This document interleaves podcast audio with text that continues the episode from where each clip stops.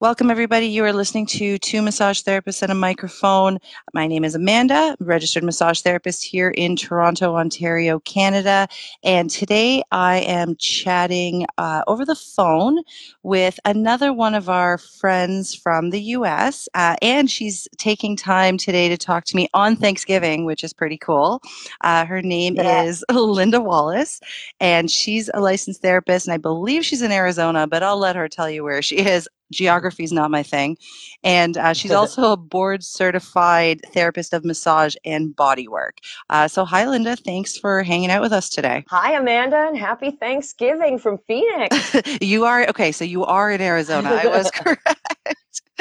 Uh, even though it's a little gray and cloudy today and it's going to only be about 68 degrees yes i am still in phoenix. Well it's uh, i don't i don't know how well you know uh, celsius but I, we're at like we're at like minus 10 celsius i think. It's freaking freezing uh, here yeah, so no thanks no thanks uh-uh. No no i grew up in wisconsin and 30 years in colorado and i finally had to come to the desert. Yeah i couldn't take the cold anymore I don't blame you whatsoever. I, I am not sure if I was meant it, for the cold climate. Still gets chilly here, but you know. All right. So, for everybody listening, uh, the reason we are chatting with Linda today, um, she actually connected with Mark via Facebook uh, because she's been listening to some of the podcast. And Linda had actually thought about um, doing something like this herself, having a podcast to spread the knowledge, create a network of therapists. And so, when she reached out to Mark and said this was something she'd been thinking of, he said, Well, come talk to us on ours because it's always fun to have people um, from the states come on and talk about the different things they're doing and uh, one of the cool things that linda's doing which we will get to is she is an instructor for lomi lomi which I had actually never heard of until Mark asked me to set up this meeting with her. So that's so interesting. It's it's very interesting to me because I had never even heard the term before, and maybe I'm the only one. I'm starting to realize the more we do these. I doubt it. Well, I'm starting to realize the more we do this podcast uh, that there's a lot of things I don't know. This has been very educational for me, actually. Um, so before we get into the Lomi Lomi, Linda, why don't you? Um, Let's talk about you a little bit, your backstory, and how you got into massage therapy and body work. All right, sounds good. Uh, well, I, I, sure wasn't one of those people who knew what I wanted to be when I was seven. I, I don't, I don't get those people. I mean, uh, there's something special if you know what you are meant to do in this world when you're a child well, hallelujah and bravo to you because I, am a late I'm a late bloomer. I have done so many different kinds of things. I I was a music major when I went to college, but I never graduated. I was one of those 20 year olds, you know, who thought you knew everything when you're 20 and got married instead. And uh, that's how I got to Colorado, actually, from Wisconsin and took me on the journey to come out west. But that that didn't last. That was, you know, hey, it lasted about five years, longer than most people would have thought, I guess. But anyway, yeah, I'm just a I'm just a self-sufficient, independent person. That that didn't really work for me, but it did move me from the Midwest where I grew up and got to Colorado and started to figure out, whoa, what what now? So anyway, like, like, I said, I've reinvented myself so many times. I ended up being on the radio. Um, I was a radio DJ for almost 12 years, mostly music, but the last year was news and that was very difficult, very challenging being a news director for a merger of three stations in Durango, Colorado. This was 1997 and 1998, so it's been a while ago. But um, I've also been a certified nurse aide and worked in a couple nursing homes and did a, almost a year of home health. And living in Western Colorado, I really thought that's what I was going to have to do was be a nurse because I, I really didn't think I was ever going to leave there. Mm-hmm. So I, I, I just thought, how am I going to do this? I have such a low tolerance for bureaucracy. I'm like, I could see lasting a day, you know? I'm like, this, I don't think this is me, but well, okay, I'll get on the waiting list at the Delta Montrose Vocational Technical School for the LPN course.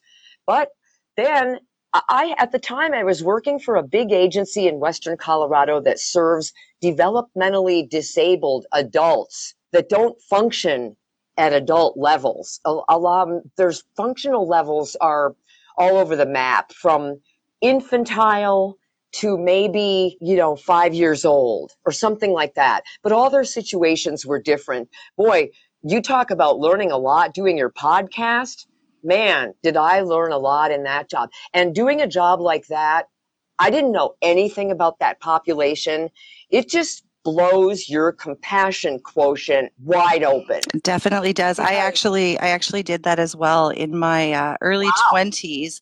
I um, somehow a uh, coordinator position fell into my lap with the city, working with um, uh, high functioning uh, young adults with uh, autism mainly, and uh, okay. working on life skills. And um, it was it, yeah, as you said, it really, really makes you view things very differently. And uh, it was probably one of the most rewarding careers I've ever done, um, but at the same time, one of the most challenging. I think I was tired 24 hours a day. I, I think I'm with you on that. And it's exactly what you said. I mean, the different people that you were given to be with, and they all had different residential living situations too. Mm-hmm. So some of them, it was, it was taking them out to socialize. It was teaching them how to be appropriate in social settings, like at a restaurant or, you know, I'll, I'll never forget when I worked in the group home with the older gentlemen one time and we took them all to go see Santa. And you, you just can't help bawling your eyes out when you see a 68 year old developmentally disabled man sitting on Santa's lap crying, you know, mm-hmm. and Santa thanking us for bringing these people out to see him. Uh, I mean, that's a highlight uh, memory from that experience. But some of them weren't pleasant at all.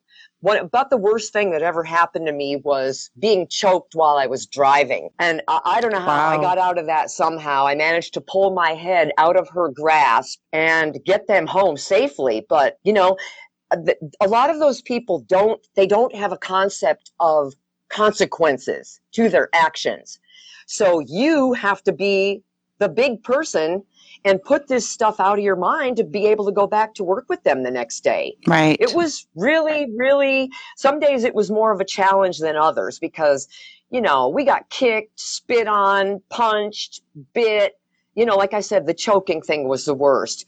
Plus, these people are on all kinds of psychotropic, psychotropic medications, and we had to give out all their medications and all that. There's a lot of training that went involved, but, but still, that's a lot of responsibility.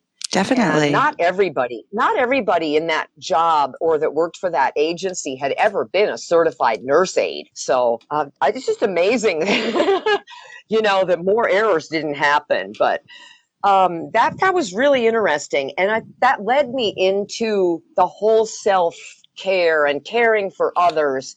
Even though I've I've always cared for others, but um, that, I started to tell you back in college I was a music education major, but after my first education class, I knew that wasn't for me. So that kind of, you know, led me to discover other things and, and pushed me down the road in life but I, I, never really looked back on that. I, I, never looked back. And I seem to do that. Once I, I'm done with something in my life, I'm kind of done. Yeah, yeah. Um, Music. And, and, I, I, just had a question about that. It's not totally related to what we're yeah, talking about ahead. today, but I mean, if we're getting to know you. Um, well, music therapy. What type of what type of music are we talking? Vocals? Do you play instruments? Well, I was I was a piano major with a flute minor and voice minor also. Okay. Okay, so and when you're in education, you have to learn a lot. Like we had to learn almost every instrument. At least you get a little study on every instrument. You know, you know, Amanda, it's just so darn interesting that now that this turn that my life has taken, that I'm in so much caring for, I'm still a caregiver, not a certified nurse aide, but I can still be a caregiver being a massage therapist and you don't have to be in a hospital. Right. or you don't have to be somewhere where people are sick and people aren't happy. Mm-hmm. you still get to be a caregiver and we can help people and we can make people happy. And natural health care has always been a part of it for me. You know, I'm still a caregiver, yeah, in a happier way. yeah, absolutely, you, know? you, are. And uh, again, every time that we have a therapist on, uh, we do talk about that. How one of the primary characteristics of somebody in our profession is this just innate desire to help people you know it's already in you that you're you are a caregiver um, obviously which is probably why you went into nursing and uh, I know that it was the same for myself. I always felt like I wanted to work in a career where I could help people. And I was always very interested in anatomy and in the body. But like you, I didn't want to work in a hospital. Um, I don't do so well with blood and needles. And uh, just to give you an example, I had two children. Oh, I've seen some stuff. Yeah. Well, I mean, I, ha- I had two children with no um, epidural because the needle was scarier to Woo! me than the labor pain. So definitely, I could not have been a nurse. Um, but yeah, I get that the, the desire to want to help people, and also something else you said, um, work where with people that are happy. Being a massage therapist is awesome because you you are your clients like you. You know, you're not dealing with angry, uh, frustrated people. Usually, you're you're usually working with clients who are so happy to see you right? Because you're helping them function, Usually. you're taking away their pain. So yeah. Um, so you know, after you, you can't you can't help you can't help those clients that walk in in a sour mood or that they're super negative or they want to start spewing about politics or something when they hit your table but you can redirect it mm-hmm. and you got to let them understand hey man you know this is for you i think you need to let go of some of this stuff i don't try to get too philosophical with my massage clients and i don't try to get too spiritual either um, even though that's my intent and that's my basis for seeing someone, but you don't know where they are in that regard. And you mentioned lomi lomi. Some of the some of the rituals that you can do in a lomi lomi session, for example, you don't want to turn off the, like the regular Joe off the street that might think, oh boy, here we go, yay, one of these wacko hippies, you know, what, is it, what is this woo woo stuff, you know, and what is this, you know? Anyway, that that kind of thing, it just struck my mind. You, you have to you have to be able to listen to the client enough to meet them where they are and now that i'm teaching too this has really been a learning experience for me because when you start to think about teaching other therapists how to interact with their clients.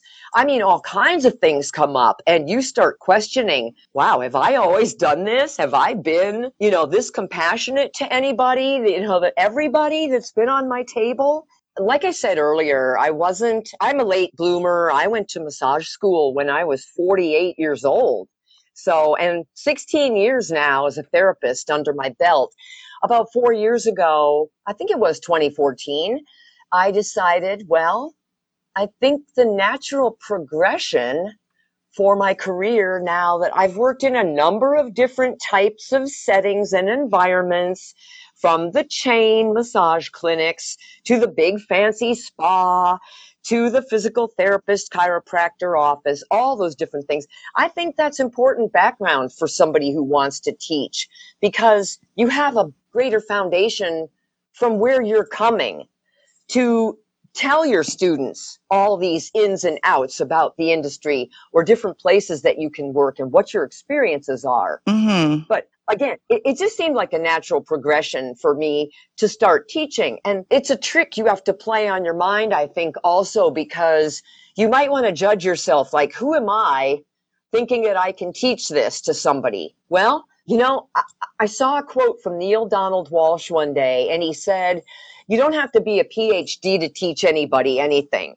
If you're passionate about something and you have somewhat knowledge that you're willing to share with other people, then do it. So the thing was that I'm already board certified. I did that in the summer of 2005, actually, before I moved to Arizona. Can I pause you for, can I pause you for a second there, actually? Because I, I will Sure. forget to ask you this.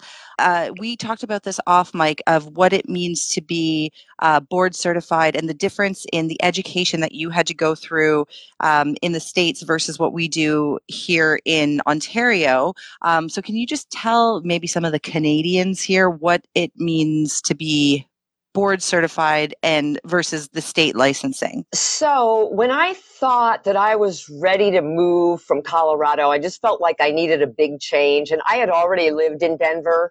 That wasn't going to do it for me to leave the Western Slope, to go back to the Front Range to Denver and the big cities there. I really needed a change. And I thought I wasn't I just wasn't really dealing with the cold very well anymore after growing up in Wisconsin and living in Colorado for 30 years.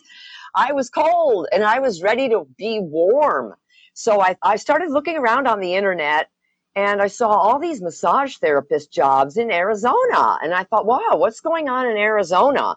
So I thought, well, maybe I need to be nationally certified. But let me tell you, that was also a learning experience.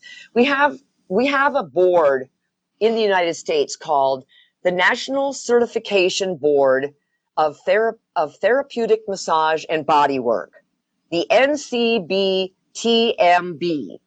And I took the test. I was already out of massage school for almost four years because I graduated in 2002. So a couple years, two, almost three years, I had been out of massage school. So I thought, man, I better study because I heard it was a really hard test and it covers, you know, there's over what, 230 different kinds of massage modalities. and I thought, I, I, better do some studying. So I, I bought a couple big massage therapy books and just really tried to devour as much as I could. Uh, so I passed the exam, flying colors. I even had time left over, and I thought, wow, did I really mess this up, or was this easier than I thought it was going to be? But I, I got high honors on the exam. Now, there is a test, it's called the M it's MBLEX, M B L E X, I think it is. And some people can get nationally certified by taking this exam now in our country after massage school. It's really not necessary. From my experience, it's more continuing education.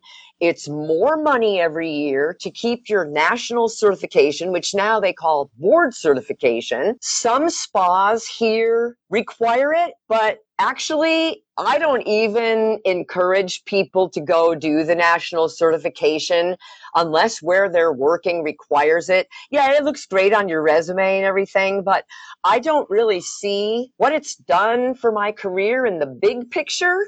You know, in 16 years, I think I've had one person even ask to see my license. Right. You know, I don't think it's that big a deal to most people. I think they assume almost if you're calling yourself a licensed massage therapist that you have gone through some schooling and you've taken some kind of test or you're you've got this qualification. I do think it makes a difference because it gives the client some confidence that you know what you're doing and what the hell you're talking about, right?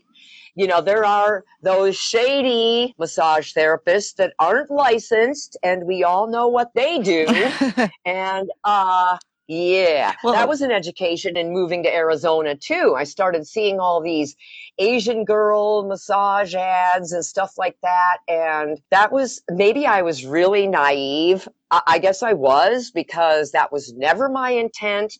And I know there's people out there that are doing things that are illegal and they give all of massage therapists kind of a bad name that's really unfortunate that people still think that a massage therapy session is going to end in some sexual thing because that's that's not my thing and that's not what I'm going to do. Well, actually, and, we did we did a whole series on the podcast about that, and it, obviously things are going to be different um, where you're living, probably even state by state. As we're learning, the education is different, the licensing is different.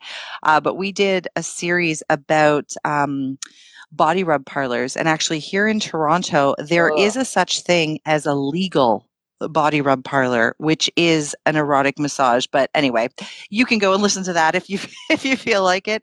But we Wow. we did a series to find out because yeah, I mean, my assumption my entire life was that that is illegal, um, but apparently there is a legal way to do it, and also in Huh. here where you know in Ontario. Um, you are not allowed to use the word the term massage therapy or massage therapist if you do not have a license. Uh, the only Oh, oh, yes. okay. so for example if you are walking down the street and you see um, a place that just says massage or you know holistic center something like that very oftentimes it is people who offer massage which here in Ontario, bodywork is under public domain. Anyone can do it, but they won't be registered therapists or licensed therapists. So if you're looking for somebody who, as you said, knows what the hell they're talking about, you're not going to go to a place like that. Right. so And, you uh, you say that getting sort of nationally certified wasn't worth it for you because you still then had to become licensed in Arizona, correct? Absolutely, Amanda. I didn't know what Massage Envy was in Western Colorado either. And I'm seeing all these Massage Envy ads on the internet, and I started communicating with somebody, but I didn't even realize I was communicating with people at several different Massage Envy locations. Oh, I had no I had no concept of what it was at all because I was in rural western Colorado. There were no there were no none of these chains there yet right. because you know they set up a requirement where they want at least 5,000 people within a certain radius of your location or they're not even going to let you open one Right. it's it's really down to a science. But so I didn't know what it was coming from Western Colorado. I did not even realize I was emailing with several different managers from several different massage envy clinics till finally one of them said, "Well, you're going to need an Arizona license." And I was like, "Well, thank you. Gee, oh. no one oh. told me that." So it was actually here- it was actually massage envy when you went to get a job that actually informed you that you needed to, No. the state license. Yeah, I hadn't even I hadn't left Arizona. I mean, I hadn't left Colorado yet. Oh, yet. okay, okay, okay. Sorry. I about had not left Colorado yet looking for a job. I had just finished the national certification. that. and then- Ah, okay. One of these people I was communicating with about, hey, what is what is it like to work there? How do I work there? How do I get a job there? Oh, well, you need an Arizona license. So I'm like, oh boy. Okay, now what? So I had to look into that whole thing and do the Arizona licensure and do all that before I could even think about moving. Mm-hmm. So then I got my Arizona license. It must have been October of 2005. So after I did the national certification exam, passed with flying colors, and then one of these massage envy managers telling me in an email uh, that I needed an Arizona license. So I had to do all the look into that and figure out how to do that. And as soon as I got my license in October, I pretty much said to my landlady, uh, I'm moving. I'm going to Arizona, you know, and I'm I'm I'm I need to warm up. Why So- why Arizona? Was it just a place that you liked? Was there a specific reason why? I mean, yes, it's much warmer than. Colorado, but why Arizona? Yeah. I, I knew nothing about Arizona. I knew no one here. No Wow. nobody. Nobody. No, it was just warm, the desert, and I saw all these jobs for massage therapists. Oh, so I just took I just uh had made an appointment with somebody from Massage Envy. Actually, it turned out to be the original Massage Envy at Shea Boulevard and the 101 freeway. It was the very first one. Yes, Massage Envy actually started here in Scottsdale. Wow. And John Leon, yes, John Leonesio was the man who started it all, and he was laughing all the way to the bank. as you can imagine. yeah, I know, I um, really can. Yeah, and he sold he sold the whole company a number of years ago, so he's not really the owner anymore. But uh, I'm sure his dividends paid off for him. yeah, for sure. But anyway, so I had never worked in any kind of facility in Colorado. I was just doing my own thing. Mhm. And I realized that I couldn't be, I couldn't do massage therapy full time either in Western Colorado. Thus, the certified nurse aide jobs and getting to just do massage whenever I could. Mm-hmm. whenever I could whenever I could attract an appointment because it's down home people, not a lot of money, farmers, ranchers, caregivers. There are so many nursing homes and retired people on the western slope of Colorado. You can imagine it just wasn't. Plus, like I said, there was no place like a Massage Envy or anything like that to work in. Right. So you're just trying to figure out as you go. So now you're in Arizona and I assume working at Massage Envy, like I'm, I'm talking about you know the chronologically you're in arizona you're working at massage envy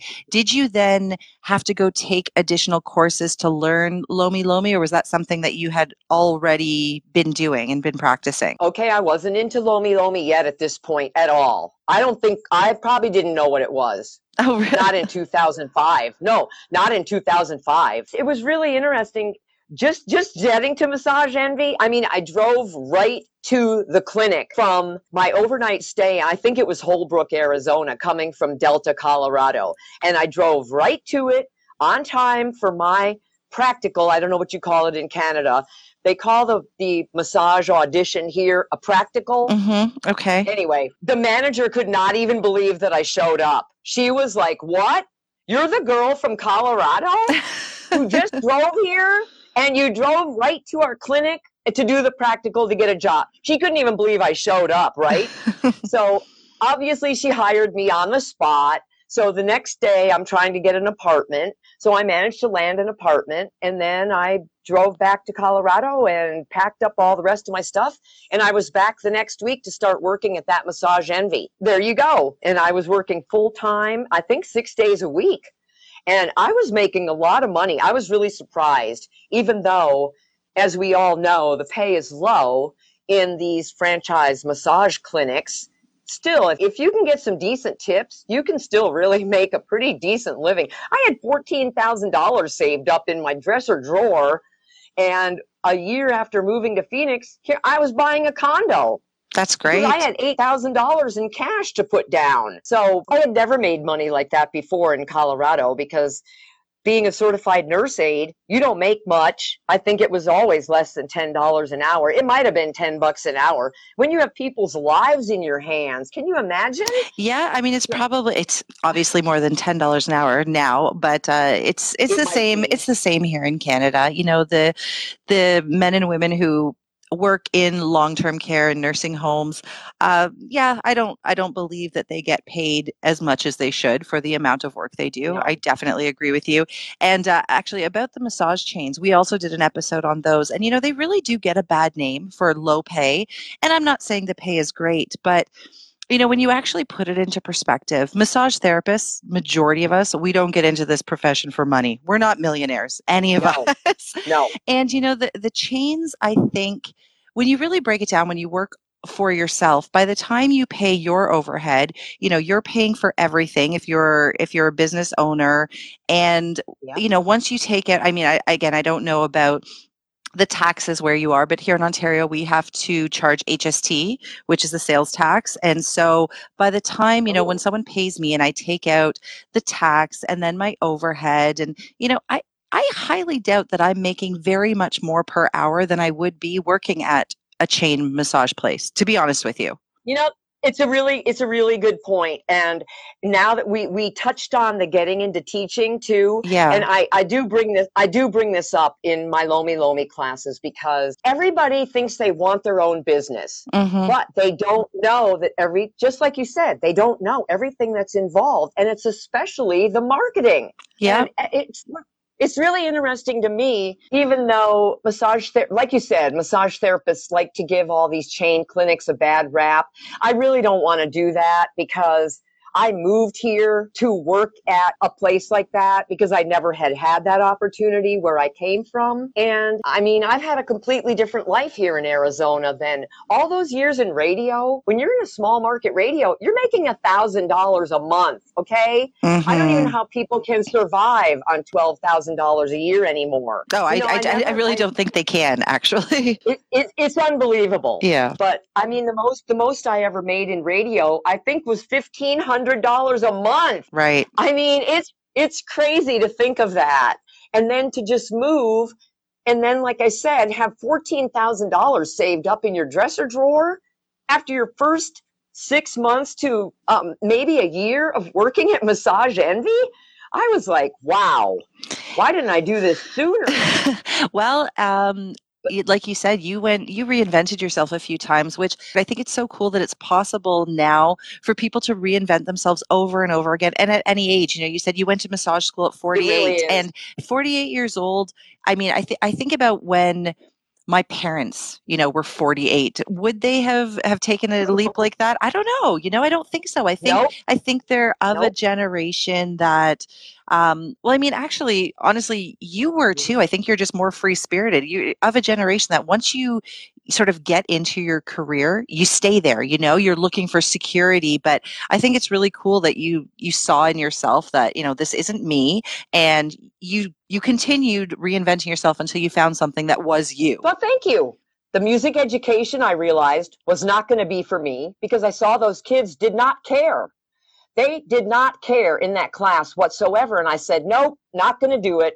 Nope and of course, like I said, the low tolerance for bureaucracy. I, I just really not. I wouldn't have lasted as a nurse. No mm-hmm. way. And I'm not into. I'm not into Western medicine. And that's that's the jobs. The LPN job, the licensed practical nurse jobs, did not look appealing to me at all because all they did was push pills and do the paperwork. Me being the certified nurse aide, I got to do all the patient care. Right. You know, and you you bust your butt when you're working in a nursing home, man, and there's never enough help. Right. Never enough help.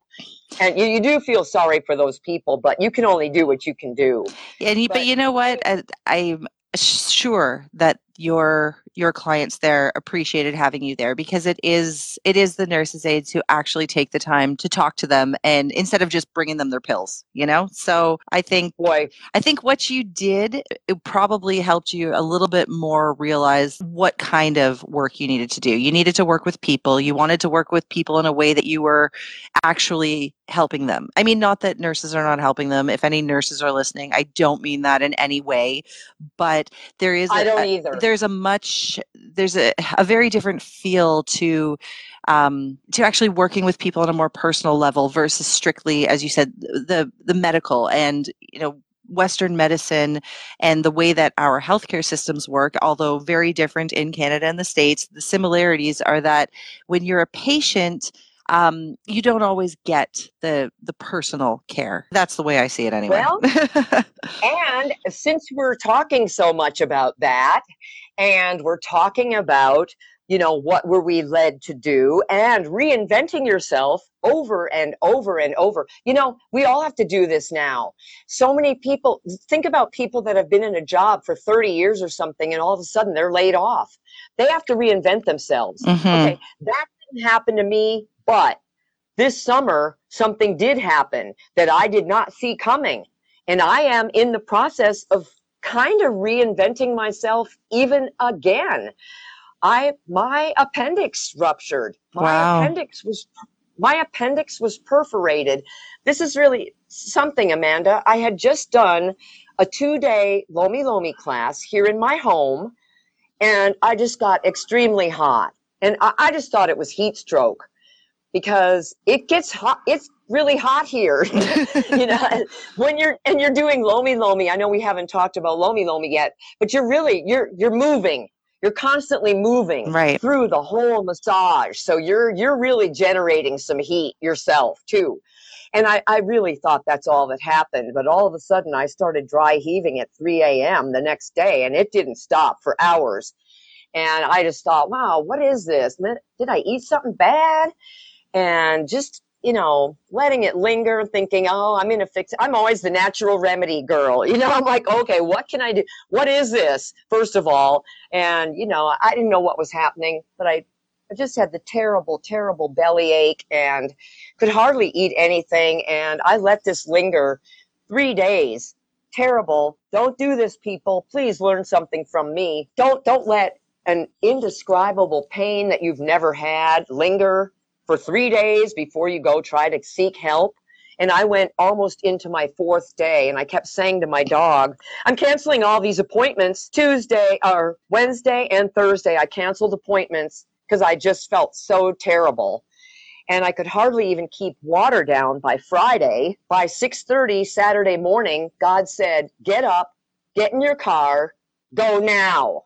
Mm-hmm. And I drove myself to this hospital emergency room two miles down the freeway from my home. And I walked into that emergency department in complete humility and surrender and just said, I'm scared. Please help me. And there was no one else in there 630 on a Saturday morning. And I, that triage team and that emergency department at Honor Health Deer Valley just went to work and they had me in surgery within five hours. Wow. Because they realized my appendix was perforated, my belly was filling up with poison, I was already in peritonitis, they were already doing the sepsis control. I spent a whole week in the hospital. Talk about our healthcare system. Mm-hmm. This entire adventure, all the bills together, over $105 thousand dollars. Oh my god!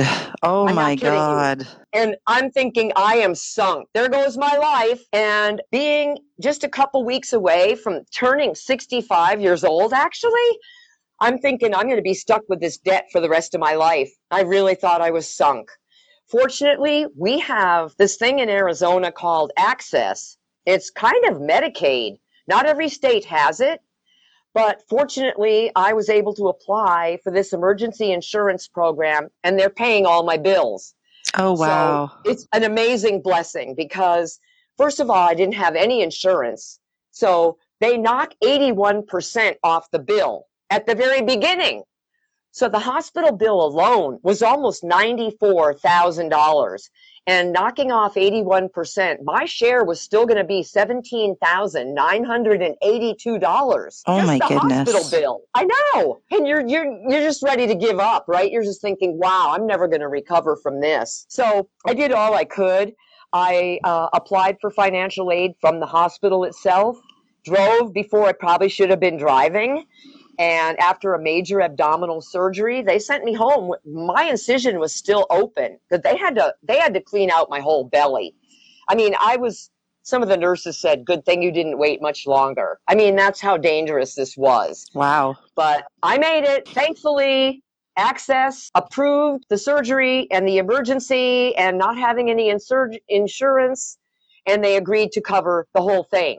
So I had already, in good faith, made some payments to all these providers, you know, like 50 bucks, you know, whatever I could pay, 150 to this one, 250 to that one, just to make a good faith effort because everybody says as long as you send them something every month, they won't sue you.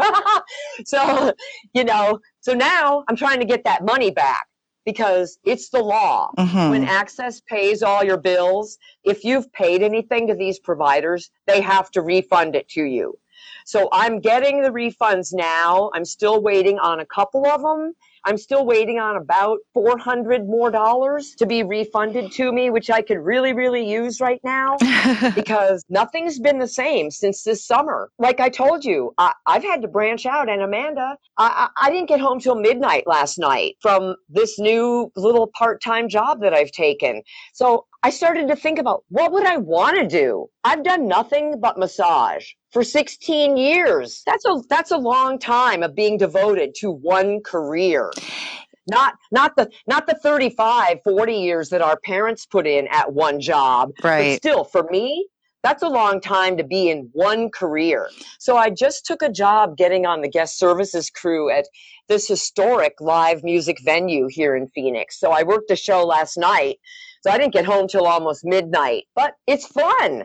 And I get to be in these shows at the famous celebrity theater, and I'm looking around for other things to do. And the teaching too. Now that I have the teaching under my belt and I'm four years into it, I have my classes to offer.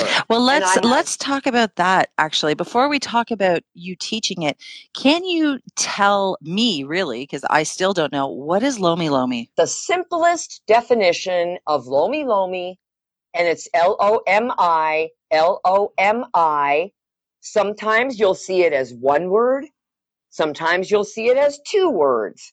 There's there's doesn't seem to be agreement even on that because Lomi Lomi was never written down. It's been an oral tradition passed down through generations, but it was usually the kahuna in the village that was performing or giving the Lomi Lomi. And it is basically an ancient Hawaiian massage. That's Okay. what it is. I, I made a DVD back in 2014, and you can see parts of my DVD on my YouTube channel, Linda Wallace Massage, and more. And there are clips of my DVD on that YouTube channel if you'd like to see it. I have no more of the DVDs. I sold them on Amazon for a while. And the intention really was to have something to give to the students when they went home because still pictures don't cut it on a massage where you're always moving. And temple style Lomi Lomi, probably something you've never heard of or never seen in Canada. I don't know if Lomi Lomi's come to Canada yet or not. Well, if it has, um, I'm still in the dark. So, Well, you'd have to be warm too because you're hardly draped at all in temple style lomi lomi, so you could get cold real easily. But the way to avoid that is to have the heating pad on your table under a table cover. Mhm. So, yeah, it works really well because your client is still warm on the table. I do use a space heater too in the room if the room is cold also. But then, of course, I'm getting hot. right. So it's a really nice setup. And and actually one of my students from Minneapolis who came that first year that I was teaching actually showed me that because it's so cold in Minneapolis, Minnesota. You know, it's pretty close to Canada, you know, and Walt has to keep his clients warm. So he came up with the heating pad under the table cover idea, but it works really great. But anyway, temple style, there's no sheet on the table. So you're going above and under the body and you're sliding on this oily table. And it really your client is barely draped in temple style and you're constantly moving around the body. People will often say wow it felt like there were eight hands on me because you're constantly moving around the body but you're never leaving the body. You want to have your hands touching the client even when you're moving around the table it's you don't want them to feel abandoned at all. But think about the Lomi Lomi and for the Hawaiians. My first my first Lomi Lomi retreat was in 2010 and I had gotten an email from Sacred Bodywork, Hyro and Dennis out of Florida. They lived in Miami at the time. Now they're in Homestead, south of Miami. But I, the first email that I got from them advertising their Kauai retreat in 2010, I felt an instant connection to them. So I went for it and it was a 10 day retreat on Kauai. It was absolutely magical, fantastical, whatever adjective you can, awesomeness, whatever you can come up with. And I realized even in that first retreat that I'd been doing a lot of Lomi Lomi in my massage career without really realizing it because my first teacher didn't label things. He didn't, and he really mirrored Esalen um, I don't know if you're aware of Esalen Massage Institute in California, and they came up with this uh, Swedish massage they call Esalen Swedish, but it really took a lot from Lomi Lomi. But I didn't realize it because he never told us that. what That's would you say is sort of the biggest difference between Swedish massage then and Lomi Lomi? Other than, as you said, you're hardly draped and your your hands never leave the body. What else would you say is sort of the biggest difference between the two? in a typical massage that most Americans are used to, you're undraping one limb at a time. Mm-hmm. Think about it. They know where you're going. Right. They know exactly what body part you're going to work on next. That doesn't let the left brain check out. That doesn't really invite them to let go. It doesn't really, really, really invite them to go deep into relaxation because they can follow along. In Lomi Lomi, with basically undraped except for a towel or your sarong, you know, over the gluteal cleft, you're moving around the body all the time. They don't know where you're going next. So the left brain has to check out, which leads to profound relaxation. They, they, they can't follow along anymore. They get too confused. So they have to check out and just go with it. And you can see when that happens. You really can. I, I don't think an hour is long enough. Our standard here in America, because of the clinics and everything and the franchises, has gone to 50 minutes and 80 minutes. I don't know what it is in Canada, but I prefer to do 60 and 90 or a real two hours, not, you know, 110 minutes calling it two hours right. or whatever. Um, you do have to pace yourself. If you're doing a two hour Lomi Lomi, you can move slower. You can work more slowly, deeper, more detailed in a two hour Lomi Lomi. A lot of it is repetitious, Amanda, like you said, but the repetition also lulls the brain, doesn't it? Mm-hmm. The repetition also really leads to relaxation. I'd say that the biggest difference though is that the body is so open to you and you're moving around the body. They can just let go.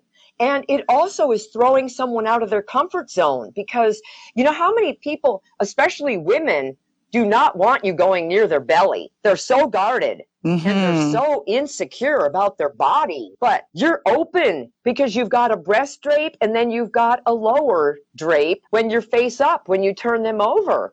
And there is a lot of abdominal work that happens in the Lomi Lomi.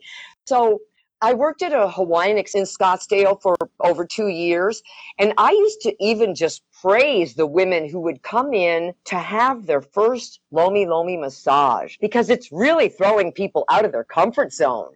Yeah. Especially to have their belly undraped. You can imagine just the fear factor that could go into that.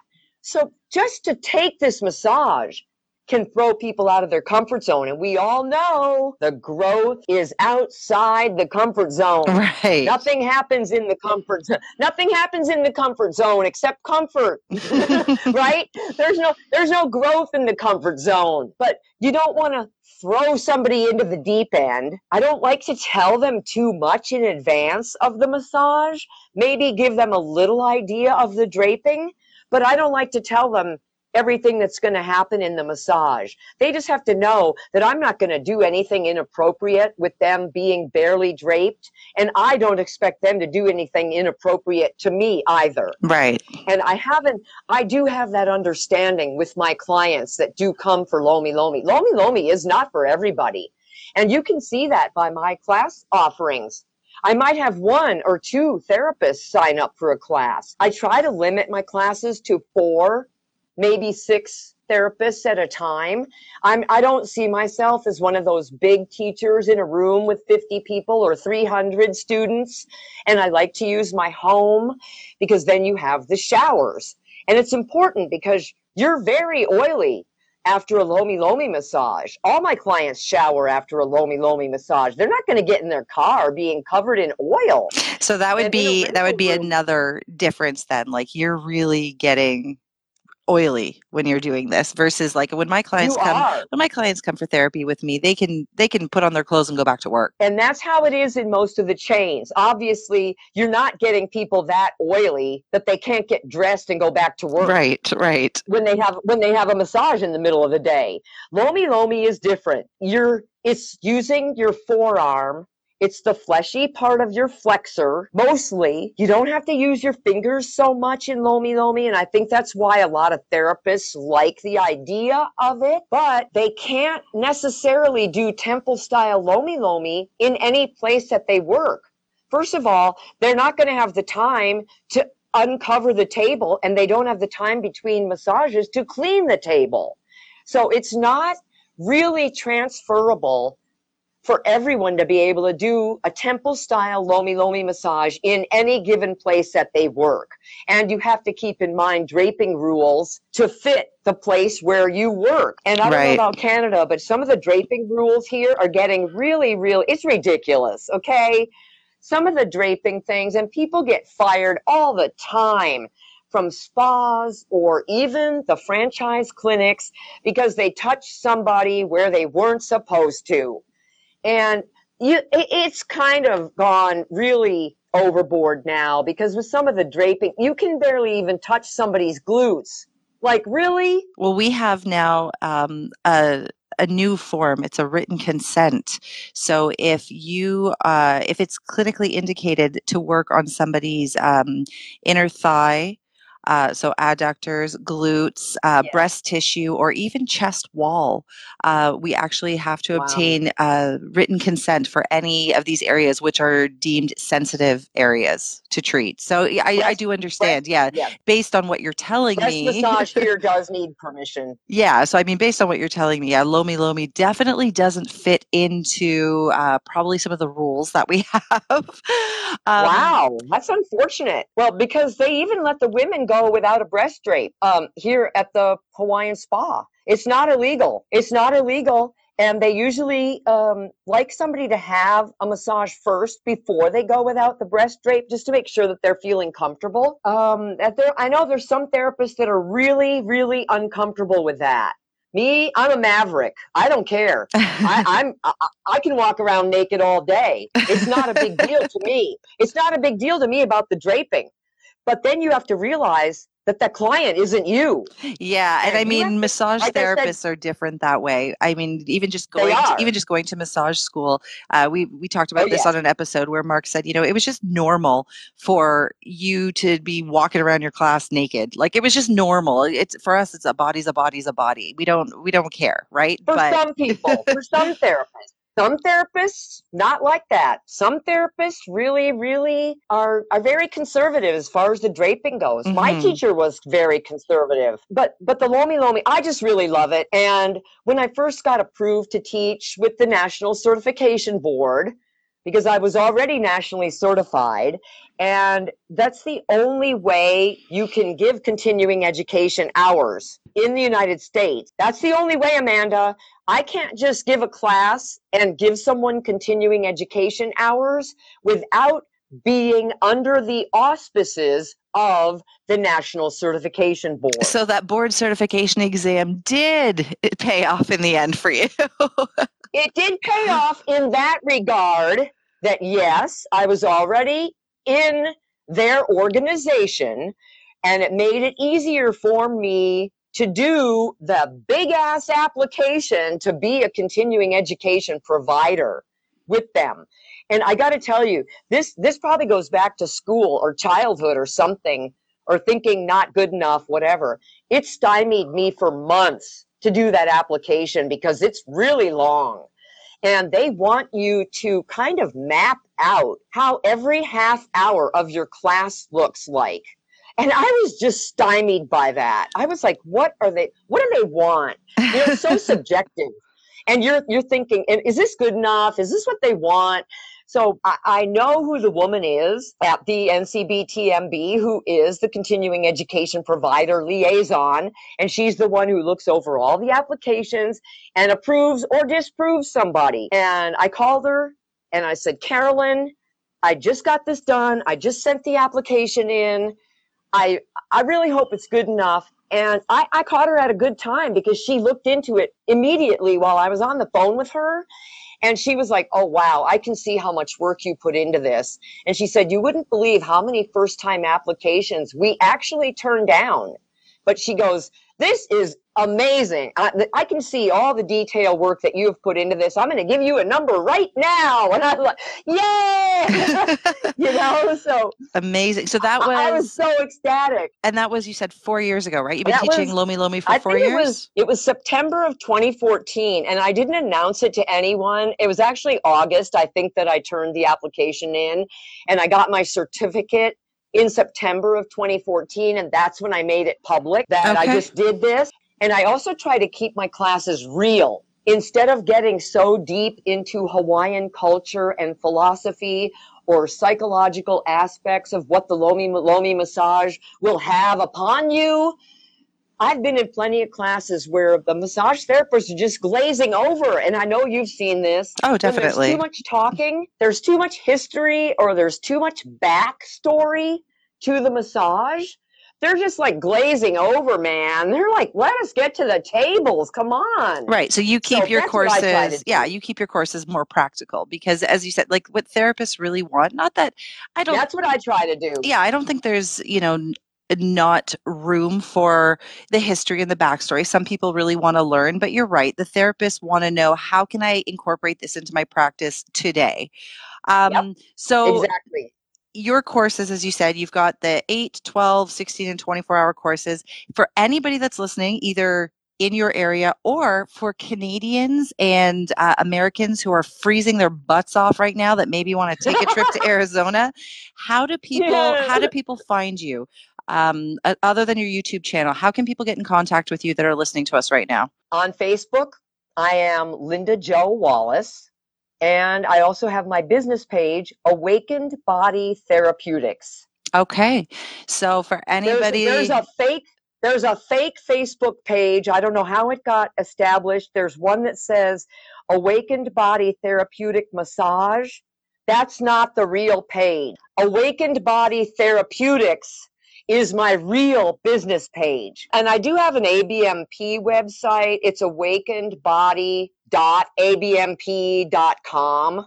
Okay. Um, I don't always update it very much. Uh, it's through Associated Bodywork and Massage Professionals. Like I said, I have my liability insurance through them.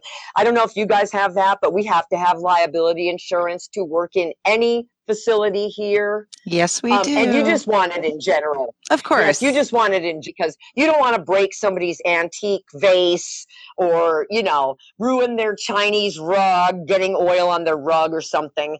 That's another reason I, I really I like to do Lomi Lomi at my home. It's kind of difficult to do it at someone else's home just because of a cleanup. You don't want to get oil and stuff on their floor. You just have to be careful about that kind of thing. Mm-hmm. And but but it's really fun and uh, you know like i mentioned it's not for everybody. I wanted to be a part of a big continuing education group here in phoenix and i went to give them my whole spiel showed them my dvd brought all my materials and told them how how i envisioned my classes but they had carpeting. They were worried about their carpeting and they also pride themselves on teaching something that someone could go do the very next day, no matter where they work.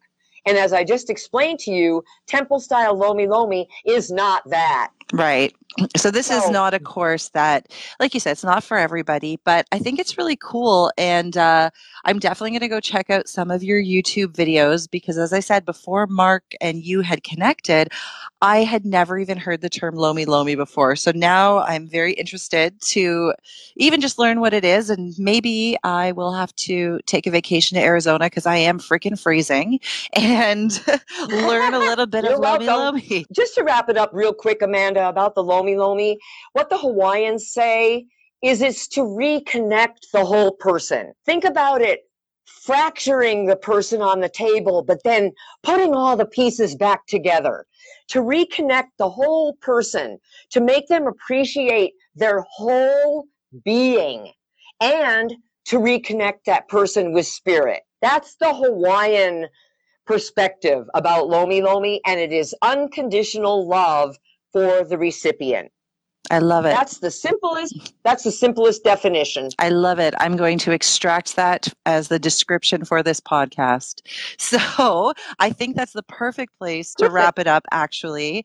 Um, thank you so much for chatting with me on Thanksgiving and all the way from Arizona, where it's maybe a little oh, chilly. so honored. and, and, like I like I told Mark, I, I, just was so happy to find you guys because this is really something I thought of doing too. After being in radio for almost 12 years, I thought, wow, what about what about internet radio or doing a podcast or something like that? So I was just really happy to find you guys and I'm I'm just pleased that you're doing this. Well, thank you. And thanks for reaching out to us. And you know what? When you do start yours, because I think you should, um, as you said, said, you're reinventing yourself again. When you do start yours, contact us again. Maybe we'll come and talk about something that your listeners might be interested in. Absolutely. and and who knows, maybe I'll get to Toronto one of these days. Maybe. I think that uh, you might want to wait a few months. It's really really cold here. oh yeah, it won't be in the winter. Uh no, you won't be seeing me in the winter. Uh-uh. No, no. no come no. come by in the summer. Anyway, Linda, thank you so much for hanging out today and uh, for everybody else, thanks for listening. You've been listening to two massage therapists and a microphone and we'll chat with you soon. Bye.